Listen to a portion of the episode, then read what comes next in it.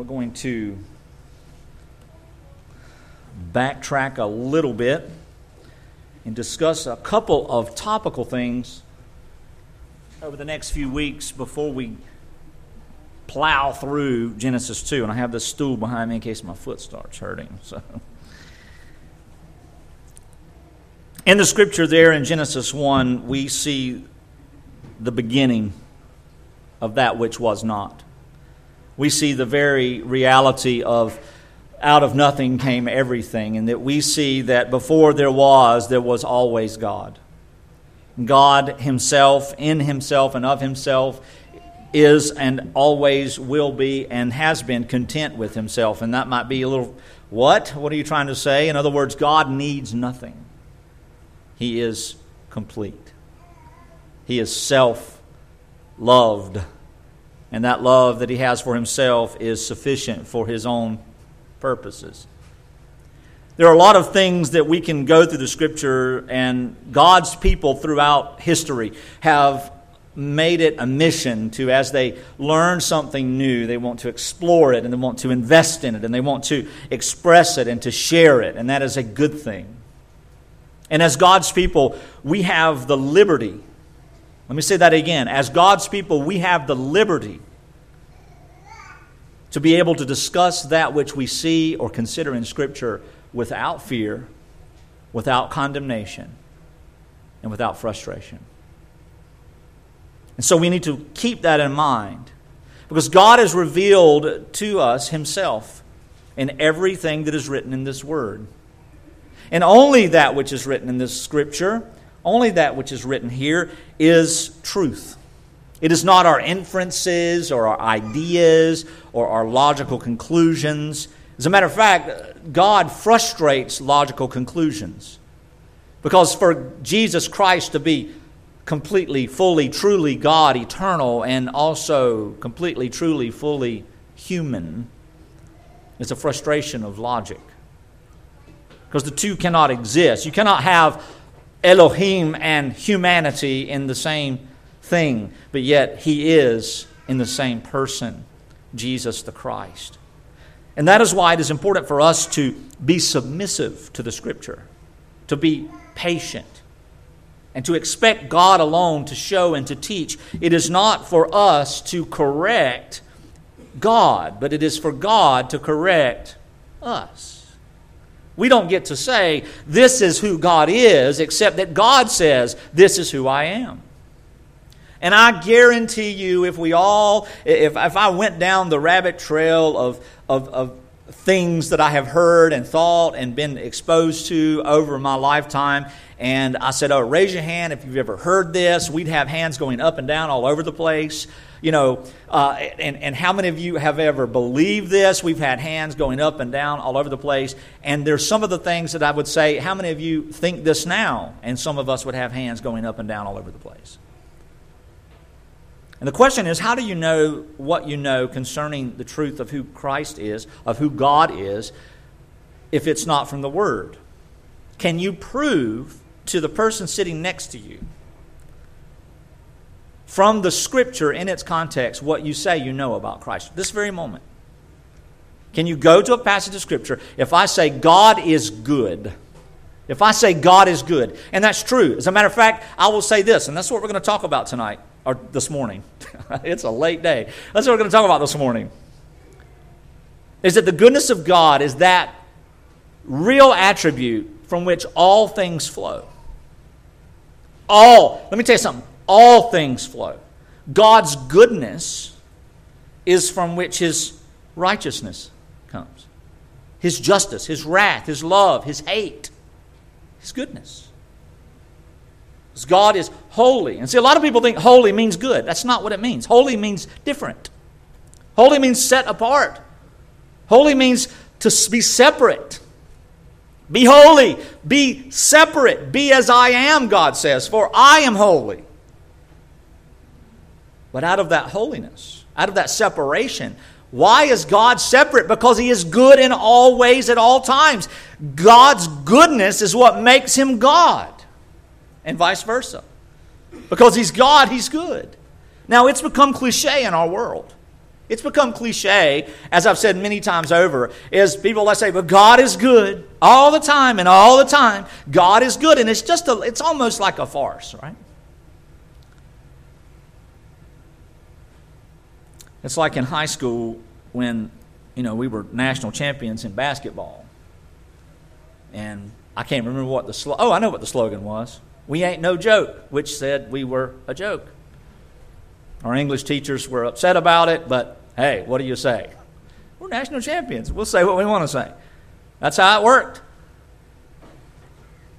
And we could have little things and we could yell little things in pep rally, and the entire student body would yell out the response. And I think that that's where we are in our culture today. I think that we're yelling out a pep rally response to what we hear. If God is good, we just yell out the, the pep rally response in our minds. We yell out the pep rally response because, culturally speaking, it's really cool to agree on godly things. Yet, if we're not agreeing in the context of Scripture, we don't know what we're talking about. If we can't go to the Psalms and see, just like this morning as I read Psalm 33, if we can't go to the Psalms and see that God's steadfast love endures forever, then we don't know that God's love endures forever. We may know it in our brains. We may know that it is true, but do we really know it? We need to learn. We need to learn. We need to learn the Word. How do you learn the Word? You read it. You read it over and over again. That's how you know a song. That's how you know a book. That's how you can quote movie lines. I can quote movie lines from 35 years ago. Verbatim. And I can correct the knuckleheads who think they know the lines and they try them and they go, no, that's not right. You got the inflection wrong. you got the pronunciation wrong. You got the slang wrong. It's not in, it's at. I mean, you know, we're particular about these things which we love. Let us be as particular about the Scripture. Not in a suspicious way, not in a paranoid way. That is not of the Lord, but in a way that is resolving to make sure that we always tell the truth concerning who God is and always tell the truth concerning what God has said, because when we take it lightly, we can lead a lot of people down to the pet rally mode of just repeating the actions and repeating the language that they know nothing of. And, beloved, if we're just repeating that which we know nothing of, how can we test it? We have to test it according to the scriptures. We have to test it according to the context. Do you know there are no contradictions in this scripture? None. There are no theological and didactic teaching. There are no teaching contradictions in the scripture. There are none. Now, I've seen higher critics, I've seen people write volumes on it, and I find it a really weird and strange effort. Well, they said three and they said two said before the dawn, they said at dawn. Andrew came before Peter, Peter came before Andrew. You know, it's like we had a little conversation Wednesday night about Q. if you don't know who Q is, don't worry about it. Don't worry about it. This is what we do, isn't it? It's what we do in our humanity. It's what we do when we get a piece of information that's simplistically taught by the Spirit of God by His grace alone, and we receive it through the Scripture. We want to piece it out. We want to we want to unpack it more, and we think that that intellectual pursuit is spirituality. It's not. It's humanism. Do you think Moses had an idea about DNA? Do you think he had any understanding about proteins? Do you think God is revealing anything about proteins in his holy writ? No, not at all. Carbon either.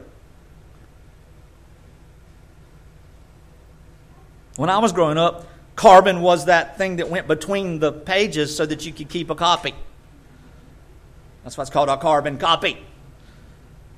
Most people are going, to, What? The Word of God teaches us a lot of things about God. And one of the things that we need to really make sure we not we don't miss, and I've said it already, but I want you to I want you to see that this is exegetical. It's out of the text. It's exposing what the Bible is actually teaching that God in all his ways is good. And Genesis chapter 1 teaches us that. And Genesis chapter 1 teaches us that God alone has the power to make all things good. And therefore, Jesus, who is Messiah, the same word as Christ, the holy anointed one come from God, like in John 3 when Nicodemus says, We know you are the one come from God. We know you are Messiah. We know you are Messiah. We know you are the Christ. For no one can do that which you do except God be with him. He confessed that Jesus was the Christ. He knew it. Well, thousand percent assurance, he knew that he was the fulfillment of the prophecy of the coming one. But yet he didn't know Christ. The data of doctrine will not save you. Only God can save you. The understanding of things will not save you. Only the Spirit of God can save you by grace. Christ has the power to make all things good. In Genesis 1, we saw the creation of the world, the creation of the universe, the creation of land, the creation of the sky, creation of every living place, every place where living creatures can exist. And then we saw God create living creatures in each spot for His purposes. And what did He call it every single day? What did He call these things? He called them by their names sky and dirt. Okay? That's heavens and earth, sky and dirt. This is the created, the physical essence of the, of the atmosphere and the ground. And the waters and the, and the, and, and the waters, as once they were separated, this, this creation of waters. Before that, it was the abyss, it was the nothing. There was nothing there, and then God created the waters. Why? Because the purpose of that, as we've seen, is that God is the only one who can take nothing and make everything. And what was creation's role in the whole of this? Nothing. Because it was nothing, it did not exist. It wasn't laying somewhere in a subatomic particle to be exposed by the power and the control of God who had harnessed this stuff. It is that God was, and then He created all that there is. God called this light, God called this night, God called this day, God called this heavens, God called this earth, God called this land, He called this seas, He called these creatures, He called this beasts, He called these plants, trees, all sorts of things. But every single time He also called it good.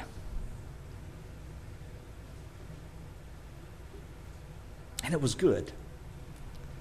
Now we have an ongoing battle in my home. I mean, it's been going on for at least a year and a half, two years. Maybe COVID instigated or not, but there's nothing that goes on in my house that's not competitive. I don't know why. And I've lost my competitiveness. I guess when I tore my shoulder up a couple of years ago, I just decided to quit trying to run and be fast and be quick. But I'm fully aware and conscious of time, almost constantly. Constantly pretty much like on a stopwatch. I can tell you how many minutes have gone by. I don't, you know, it's just it's this weird thing.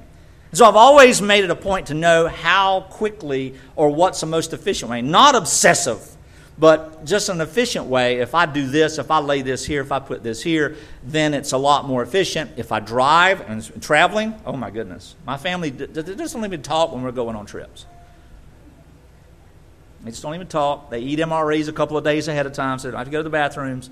And I mean, you know, because they don't stop. You don't stop. There's a certain amount of time. But comp- competition. I mean, hey, do you have the answer to this? Robin will come in and say, hey, guess what I learned? Bet you I don't know this. You know? And she's got a lot of interesting facts and data and I mean, discoveries. We're always discovering something new. But it's now plagued down into our. Well, you know what? I bet I can finish this chess move moving quicker than you could. I bet I can get my shoes on faster than you could. I don't know where that came from. I mean, just, you know. And as the kids get older, it's not as bad, but Abigail has it really bad, right? You know. Draw a picture. Out of all the pictures that have ever been drawn in the world, Dad, where does mine place? It's at the top. No, choose. Is it the highest? Of all the pictures you've drawn, this is the best one you've ever. Dad, you're not answering my question. You know. Cousins come over, draw pictures. Which one's better? you lose. I mean, you know, this happened last night. I mean, it was just like, what in the world? We're not in competition. But we have this innate desire for everything we do to be good. We want to be good. I mean, I, I, went to music school, performance and jazz, saxophone, and, and, and, voice and other things, and I've never met anybody. You know, you, you went to music school. I've never met anybody enter music school, and you know what? I stink at music. I just think I'd enjoy this. Well, guess what? When you stand in front of the faculty and you perform your piece, and then they hand you the sight reading stuff, and you sound like a cat on the tin roof being scratched, yanked off by its tail, they go, Thank you, but no thanks. You're not what? Good enough to participate. And everybody in music school thought they were good. And they were good, but they weren't all as good as the others. That's why he had first chair and second chair and third chair. And that really just that really just determined am I in the practice room nine hours a day or three hours a day? That's all it meant. nine hours a day. How do you do that? You get in at midnight, you stay till four in the morning. That's what happens so you can get that extra time.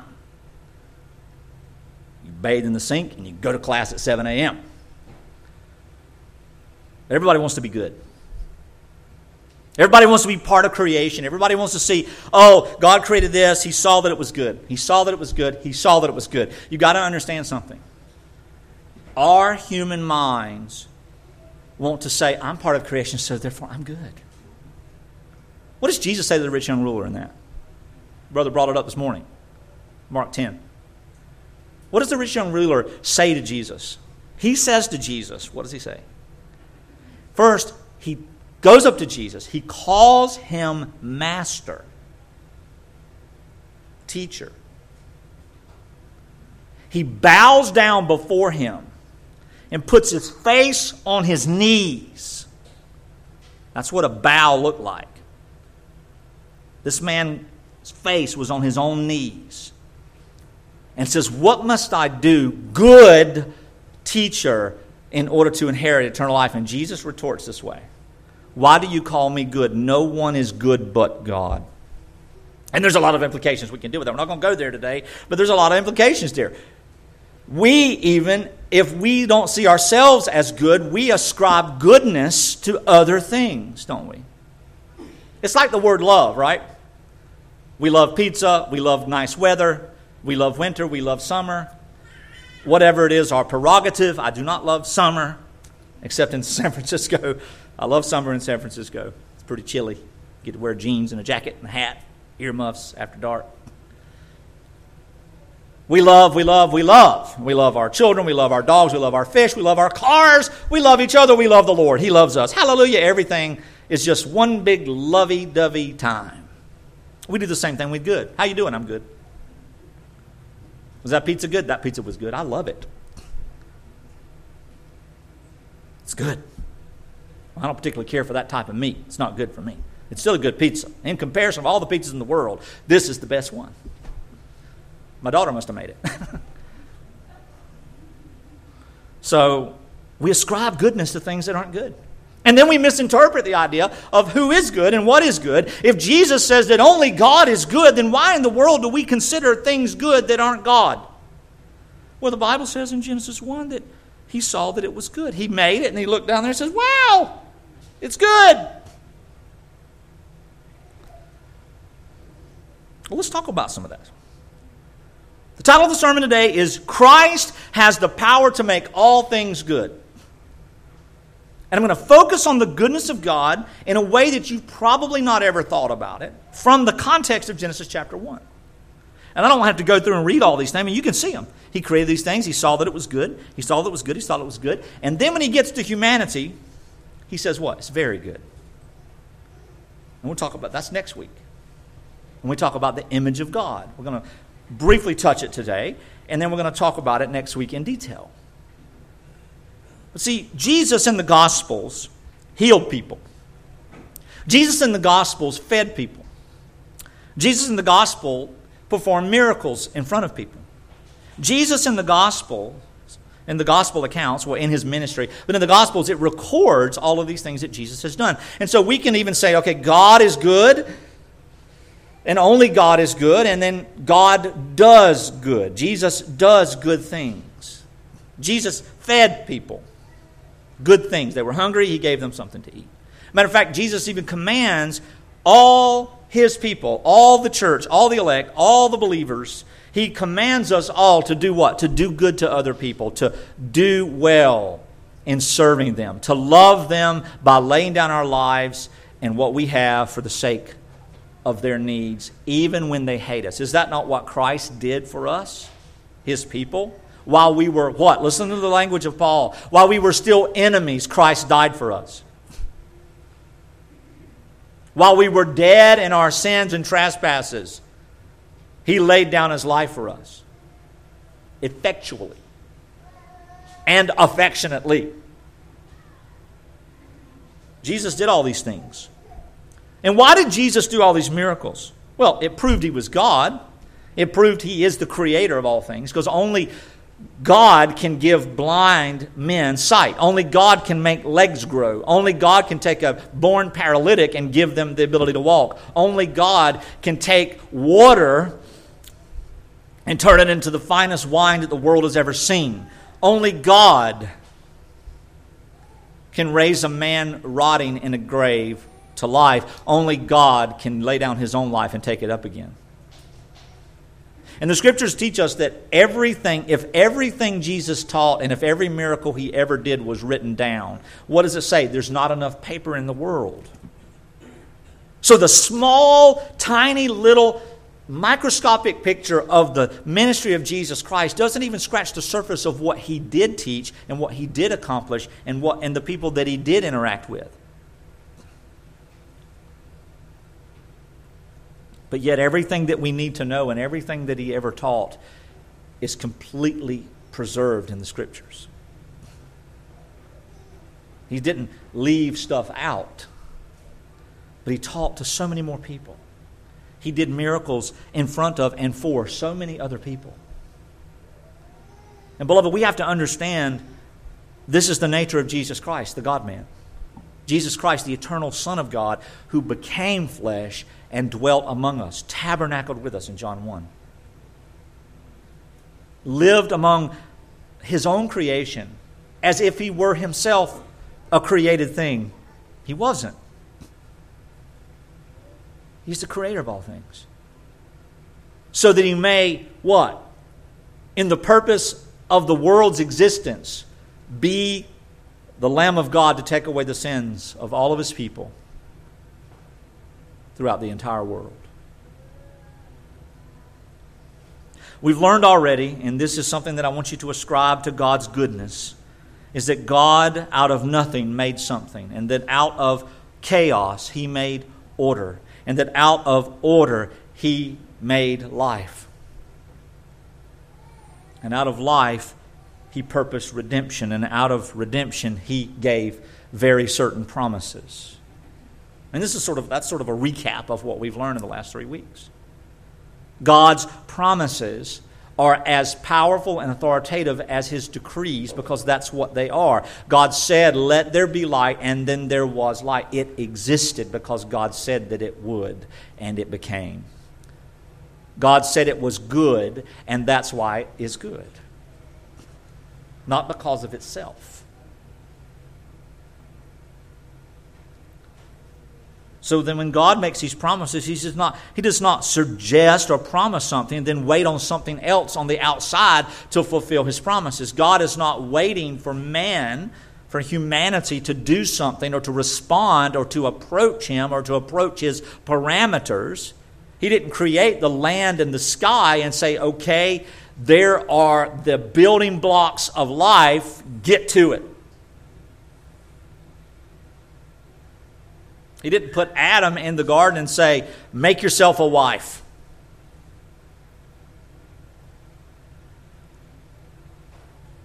God does not wait upon another in order for something to be.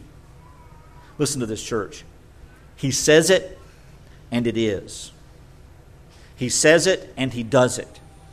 He decrees it, therefore it shall come to pass. Sound familiar, Isaiah? God speaking. If God says it, it shall come to pass. You know what we really have a problem? It's not just not understanding the goodness of God, it's not understanding the sovereignty of God. So I'll infiltrate that idea into this message today. God's goodness is the quintessential centerpiece of his essence. Let me say that again. God's goodness is the quintessential centerpiece of his essence. Everything flows from that. Everything. Everything's attached to that. Why? Because God, in everything that He is, is God. Everything that is God is God. Everything that is in God is God. God's goodness is attached to everything He is. Therefore, it's attached to everything He does. Now, see, the world likes that message. Because the world then leaves Scripture with that knowledge and goes, Yes, God is good all the time and all the time. God is good. God is good in the morning. God is good in the evening. God is good in the midday afternoon. God is good because look at here, this new pair of shoes. Look at here at this new job. Look at here at this health report. Well, is God good in the bad times? Is God good in the destruction? Teach a seven year old about how God's goodness. I've been talking to my seven year old a lot in the last eight or nine days about the goodness of God and most importantly, His sovereignty. And it's blowing her mind. She came up to me day before yesterday. She said, Daddy, how is it when a baby dies good? So you've got a grandchild now, so there's this new baby in the family. And of course, everybody's always thinking about stuff like that. How is it good? So what did I do? I taught her what the scripture says, and then I reminded her about the life of Joseph. See, the life of Joseph, I can't wait to teach that sometime next year, you know. The life of Joseph is, is a really good picture about God's all the time goodness. He's always good. And people who have not been granted the change of mind, which is saving faith, to know Him to understand Him and to be at peace with who He is as He's revealed Himself to, to us, um, they don't get this. They think that it's maniacal. Why in the world? But see, they don't understand God's goodness is at the centerpiece of who He is. And so when things happen, He is sovereign over them. God isn't permitting the creature to establish bad, God has decreed the bad to take place for His purposes. And one real thing, you know, we could go to Job, but I decided that Joseph was a more benign story than Job at bedtime. It's always bedtime. Daddy, I want to hear about the Bible, you know. An hour ago you didn't. But Joseph was hated by his family. Joseph was ordained and called of God to be a ruler over all people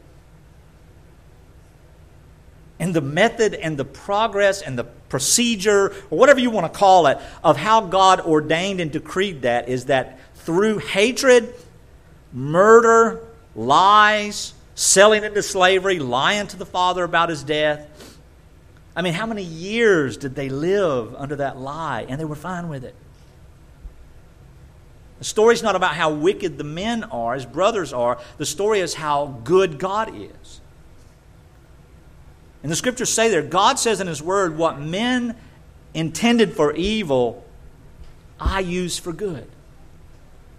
In Romans chapter 8, when we see that nothing can separate us from the love of God, which is in Christ Jesus our Lord, nothing, God Himself cannot separate us from His love because His love is eternal. His love flows from His goodness toward His people in the giving of His Son so that his righteousness, His justice, His wrath is satisfied. You understand that these are inseparable realities of who God is. They're all together the same at all times in all ways because God is unchanging. He does not operate in any specific time frame of human, of human existence in any different way for any different motive. He is always moving straight toward the sense of showing His glory and the redemption of His people and his righteousness is established in the sacrifice of Jesus Christ for his people, and those people will come to know, acknowledge, and understand his love for them. And that's, that's, that's why it's called the good report, the good news. It's a good news story. The gospel should never be bad news. It's a good news story.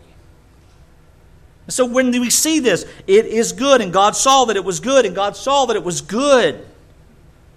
We need to see that God has revealed himself in, in several ways here, but two specific ways I want us to understand. God proves, him, proves two specific things that I want to focus on today in the creation, in the revelation of Scripture. One is that he is able, and two, he alone is able. I want you to hear those two things again. God is able. Now, back in the late 80s or early 90s or sometime, I remember there was a Christian song out, God is able. And it just, I don't know. This music was, you remember that? It was, looking back on it, going, this is terrible stuff. And the music was terrible. I mean, just from it, it was not good. we put that on competition, it'd get a C. But God is able. Nobody disagrees with that. God is able to do all things. But he goes beyond that and reveals that only he is able. Only God is able to create. Only God is able to make all things good. Only God is able to do what God is doing. He doesn't need us. Now, for the philosophers in the room who care, you know, secondary causes. Okay? God is the decreer of these things. I, the Lord God, do what I want. I do whatever pleases me. I mean, here's, here's a paraphrase of God revealing himself to the, to the world, and specifically to his people. I can cause a bird to fly from Maine to Oregon. You ever think about that? Birds fly from Maine to Florida, that creatures crawl around the ground thousands of miles and relocate. I can cause a man to come from over here to go over there. Remember, many times in our lives, people say, What are you doing? Why are you going there? What is there? I don't know. What's there, but it's okay. We have to go. How do you know? I'm not going to think about that. I just know. Now, that could be insanity or it could be divine intervention. Either way, whether it be through the straitjacket or the minivan, it's the will of the Lord. I'm going to be where God wants me to be. You can call that fatalism, you can call that determinism. I call it sovereignty. I call it part of the goodness of God so that in the midst of all suffering, teach your children that the suffering is not what God allows, the suffering is what God has decreed to use to strengthen our faith, to give us reasons for worship, to understand that He is powerful in all of these things. As a matter of fact, do you know the gospel in and of itself comes with the greatest suffering in the world? The very fact that Jesus Christ, the eternal God, who became a man, suffered the escape of glory. Man, that sounds like a new Universal ride, doesn't it? Escape from glory. Can you imagine? It'd be very, it'd be very tough to figure that one out. And then to be hated, to be in obscurity. How does the God of all glory become obscure? You see him in the temple at a festival at 12, and you don't see him again until he's 30. And when you do, he starts out with conflict. And he's hated, and he's homeless, and he's hungry, he's heartbroken. The H, alliteration just comes too easy. And then he dies at the hands of evil men and wicked men who cannot see him for who he is because God the Father has ordained before the creation of time that the reason the world exists is that because only out of chaos can there come life. Only by death can something be rectified. For the remission of sin only comes through the shedding of blood. So God, in all of his goodness, killed his own son.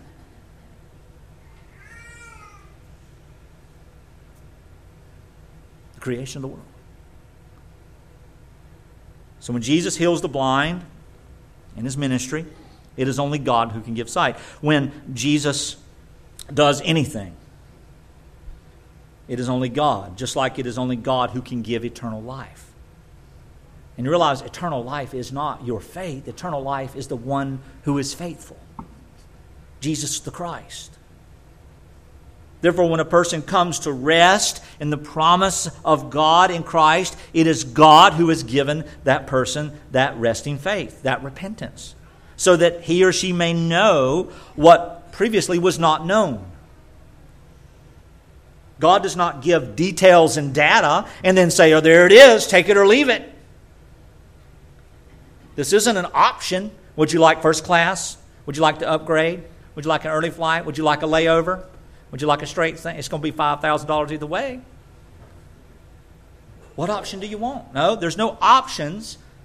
The gospel is not this presentation by which man are given through which men are given opportunity for salvation. The gospel is a proclamation and a declaration of a finished salvation. That's the whole point of Sabbath rest we talked about last Sunday. It's a finished work. Created the world, and He's done, and it's over, and everybody gets to behold the goodness of God, and they rest in it. They don't have to work anymore. Retirement is not what you think it is, it's still work. Office time, doctor's office. I mean, you're going to the office either way, it doesn't matter.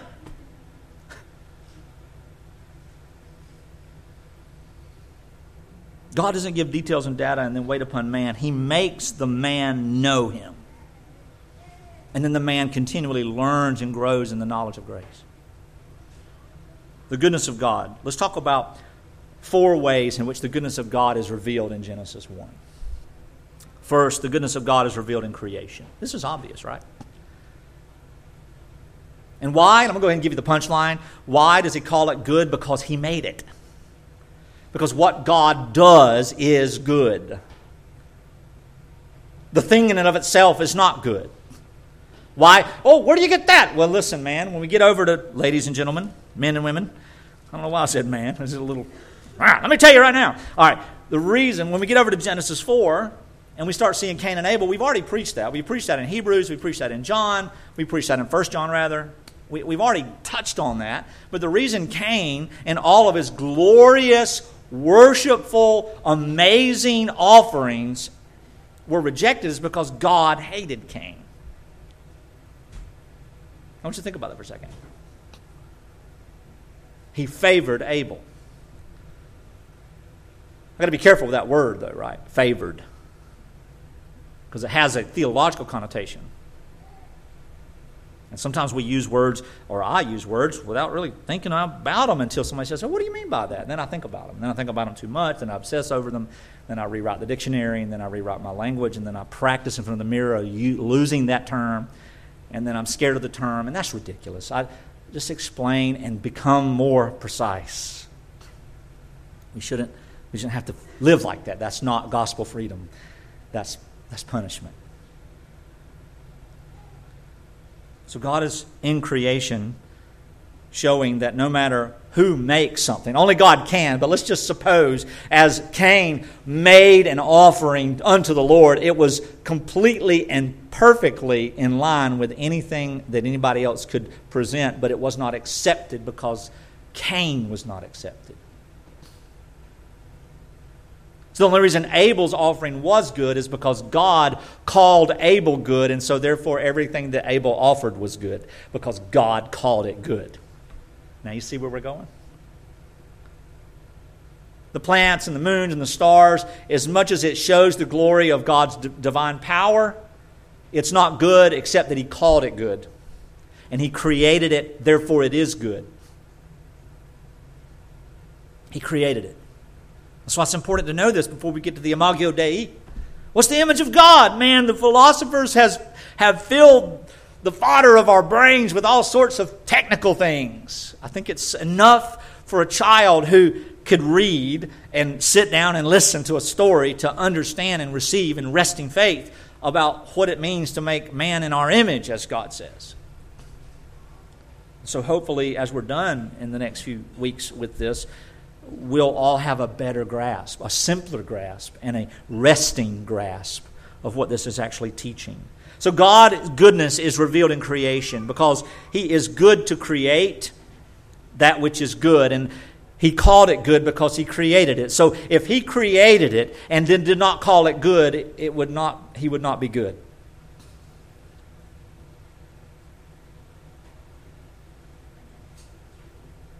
And so in creation, God reveals how He can make all things, and He alone is able to make all things. And not only that, He's able to make all things perfect, complete, good, glorious, revealing Himself in every single detail. That's the first way. The second way is God showing his goodness in redemption, which is the purpose of creation. Not only that redemption may come to pass in time, but that it shows, even in the creation of the world, his redemptive power. The purpose of creation is to show that God alone can make all things good. He will do this. Now, see, this is a promise that we've seen. I've thrown that word out there. This is a promise that we've seen already in the Scripture. Beloved, this is why this is one of the reasons, one of the main, one of the main rivers that flow through the assembly of the saints is that we understand God's promises are good. God's promises are certain. And God's promises to his people are eternal life. God's promises to those who are not his people is eternal death. It's a promise, it's a guarantee. It's a done deal. It's a finished work. It's a finished decree. It is already done. That's fatalistic. That's deterministic. That's sovereignty. That's good. Because all that God does is good. You know, we, like, we love the term righteousness, and righteousness is, is, is really the, I mean, it's, it's the package it's the tag, the bow, the paper, the box, and the contents of the box that has everything to do with the gospel of Jesus Christ. It's about righteousness. How is a human being made righteous before the Lord? You see.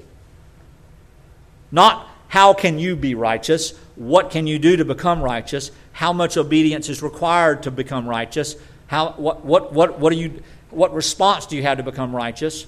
Versus righteousness. If we are not righteous, that means if we are not good, and only God is good, then we will stand in judgment. So, with the creative power of God in creation, and creates everything according to His purpose and to His after the counsel of His own will, and He says that it is good because He has created it in that way.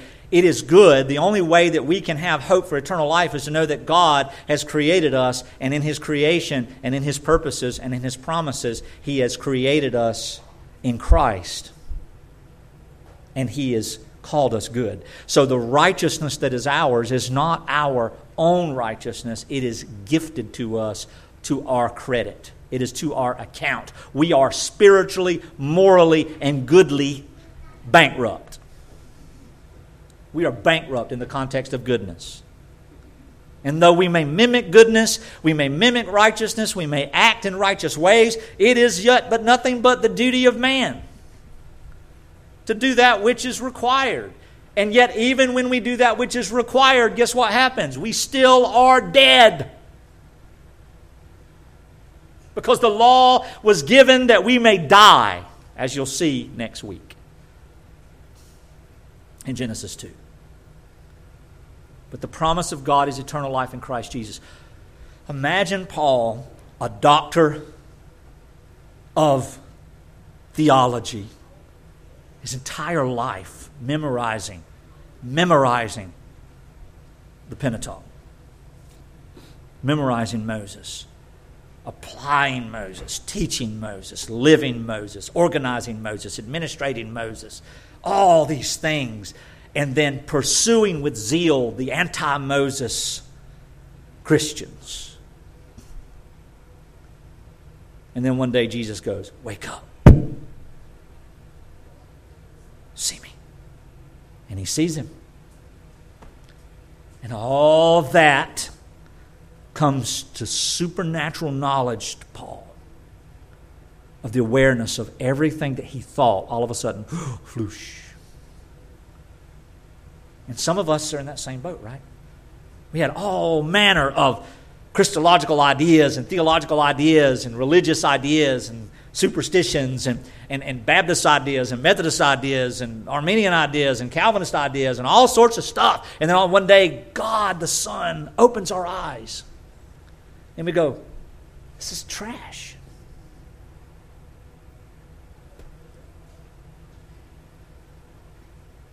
And some of us don't have that testimony at all. Because we never we never learned that stuff. Our children won't grow up in that culture. But no matter what, whatever our thoughts on righteousness were, the new birth changes them. And we realize that God alone is good, and that if God doesn't credit us with, credit us with His own goodness, if He doesn't make us in His own image of goodness, of righteousness, of separateness, holiness, we are condemned. So God goodness is revealed in redemption. God can make all things good. He will set all things right. And the miracles of Jesus and his ministry proved that he could. Look at the temporary. I mean, you think about, I mean, John 11 is one of my favorite places that reveal the glory of God in such a perfect way that Lazarus dies and I get my theology from the Lord and from His Word, but I believe that death is a conscious reality. I believe that Paul understood that by the Spirit of God, and he says that when I leave this body, I'm with my Lord. In what sense? In the relationship of righteousness. I don't think we're going to be playing chess or having picture contests or anything. I think we're just going to be in the presence of the Lord. We don't know anything above that or beyond that, and then that's enough. And Jesus also says that to the thief on the cross that he regenerates by the Spirit that very moment. When just a few, just a little while, I don't want to say a few minutes or an hour, a little while after mocking him and cursing him, this thief says, Remember me when you take your throne. And Jesus says to him, Today, you will be with me in glory. Okay? So, the revelation of what Christ has done, even in creation, Christ is the creator of the world. We see that in Hebrews chapter 1. We see that in Colossians chapter 1. We see that. We've, we've gone there.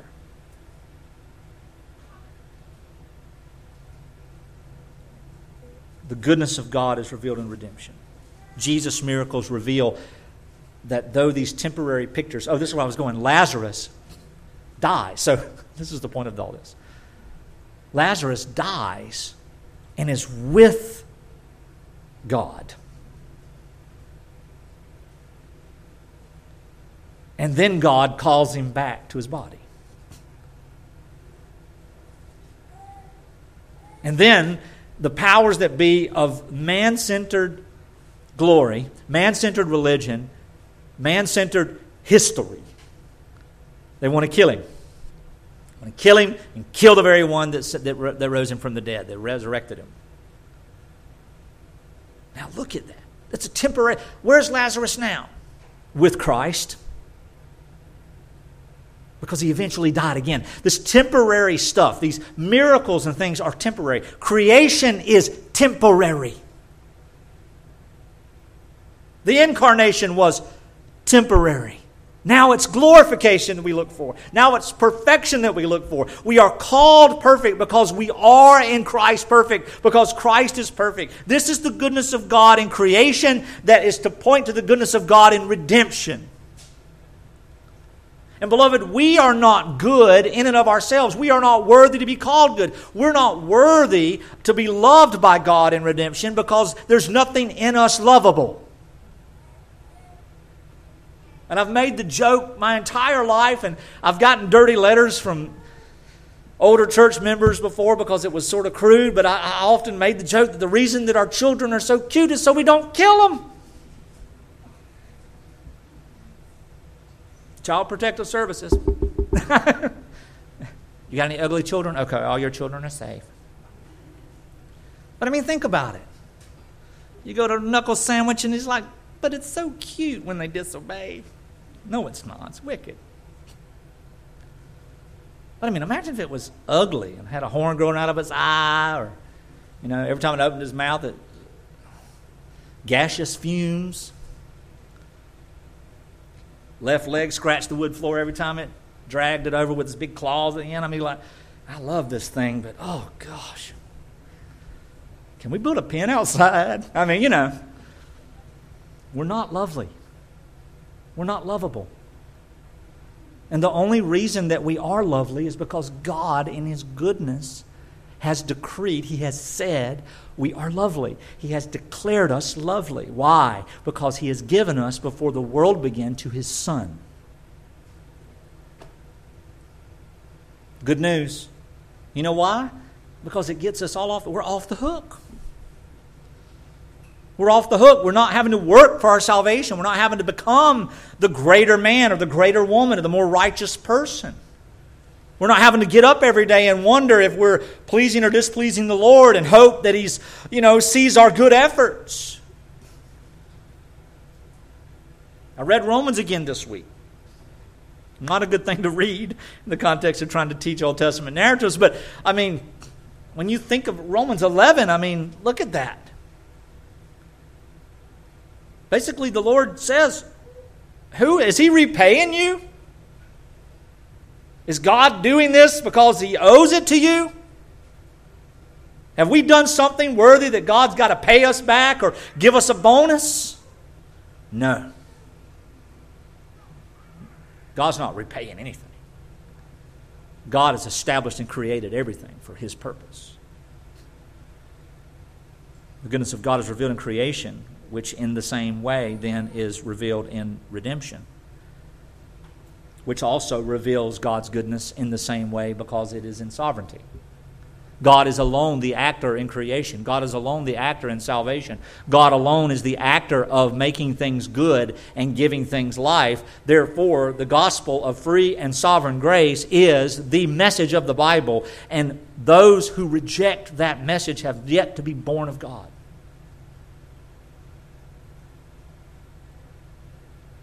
I want you to hear that again. Those who reject the message of the gospel according to the Scripture, according to God's sovereignty, according to the freeness of grace, they have yet to be born of God because they don't see, they can't behold, they can't see the goodness of God in sovereignty. Doesn't mean they're reprobate, it just means they're unconverted. And when they are converted, we celebrate. And when they're not converted, we continue to teach, teach them. We don't have to emphasize the lostness. Let's proclaim the truth. Tell them, look, this is the, the Bible would say you haven't come to know the truth. The Bible says you have not been born again. Let's just now let's look at the truth. But what does the flesh want to do? Well, let's let's let's, let's don't let people sideline your evangelism. Be bold and state the truth and state that which is true according to Scripture, and then stay on that path. Stay on that path. It's okay to say to someone, that's not what the Bible teaches. And if that's what you hope in, you haven't been born of God. It's okay to say that. Or lost, or haven't been saved, or whatever your vernacular might be. In sovereignty, the goodness of God is revealed in creation. The sovereignty of God, the redemption of God is revealed in creation. The sovereignty of God is revealed in creation. The sovereignty of God is revealed in redemption. The goodness of God is revealed in redemption. The goodness of God is revealed in. You see how this is? So, God, in sovereignty, reveals His goodness. He is fulfilling all that He has decreed or said. God said, then He did. God said, then it was. God said, then it became. And He looked and saw that it was good because He did it. He accomplished it with no help, with no outside influence, with no substance other than His own word calling into being that which is. God is fulfilling all that He has said that He would do in order to show Himself as Himself. What's another word for that? To reveal His glory. And this includes the purposes for which He has planned every second of time. Beloved, the reason we stay so bogged down in this world as believers is because we fail to understand God's goodness and His sovereignty. We hear it. God calls us all things to work together for good for those who love Him and are called according to His purpose. And then Paul explains what that is. That's an eternal love, foreknowledge. That's a decree of destiny, destiny in Christ, predestination, election. That is the effectual call, all the things that are related to salvation, all in past tense. This that God has said, it is good enough as done. And it is about the eternal glory that we shall share with the Lord Jesus Christ as His redeemed, as His body, as His people, as His adopted, as His beloved, as His cherished children. So, in all of that, we hear these words and we think, well, when is God going to bring it out to good in glory?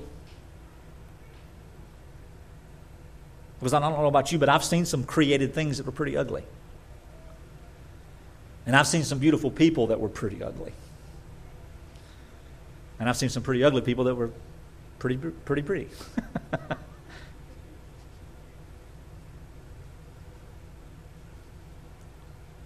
From a human way of speaking, subjectively.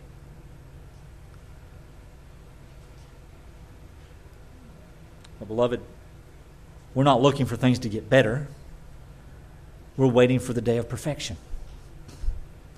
Let me say that two more times. We're not looking for things to get better. We're waiting for the day of perfection. We're not looking for things to get better. We're waiting for the day of perfection. Better is still bad.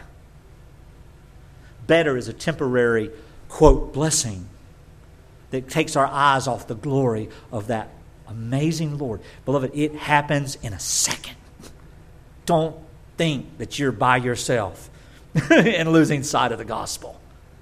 It's not like weeks and weeks and weeks and weeks, it's like seconds. You get up from an incredible time of reading the Word, and you might even have some hymns playing in the background. You might even be singing like JJ's favorite hymn, Victory in Jesus. You might be singing it. Walk outside, step in a plot because your neighbor's dog came on your sidewalk.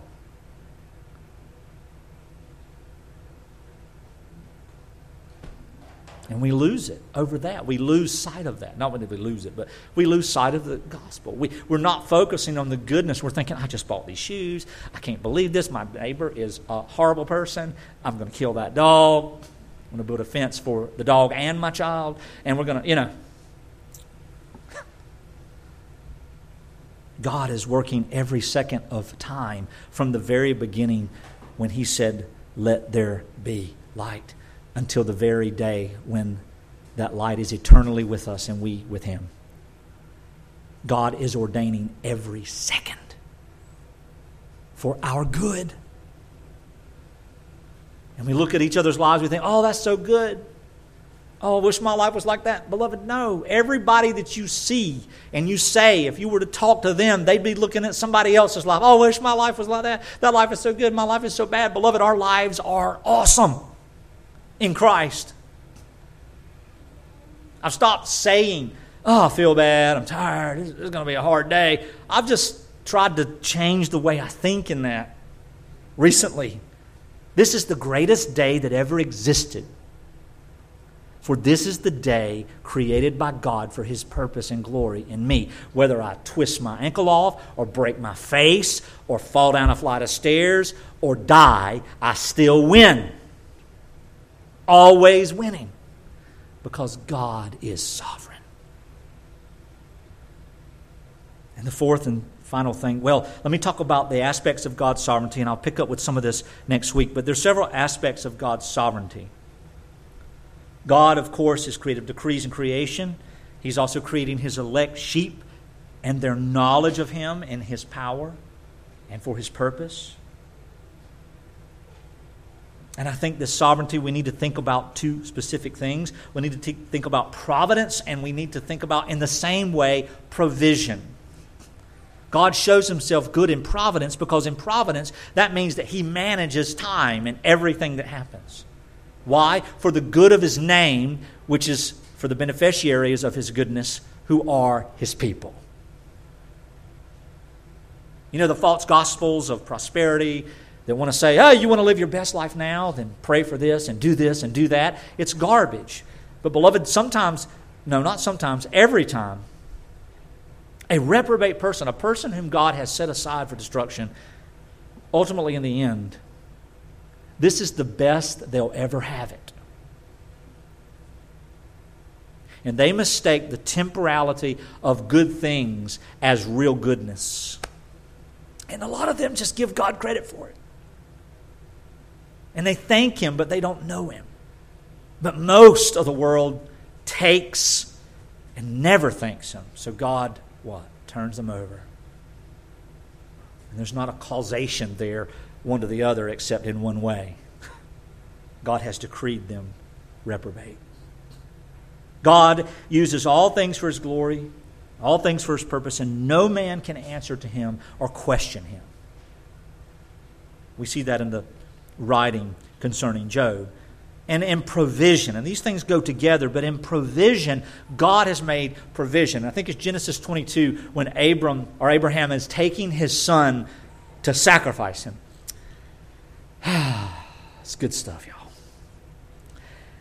And many times during that narrative, the boy says, Father, where is the sacrifice? Where is the sacrifice? Where is the animal for our offering?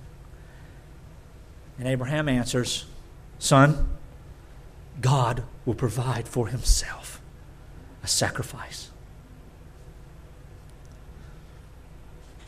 This is provision of a good God. Toward his people, he has provided a sacrifice for himself. And that is the final thing I want you to see. And pun intended, the goodness of God is seen in the finality of redemption, the finality of creation. And then God finished and created all things, and he finished. It was done, and it was all good, and he rested. He was complete in his work. God has finished the work of creation.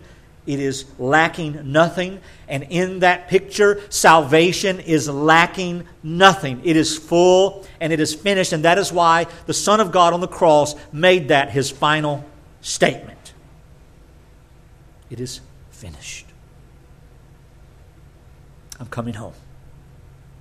And then he died.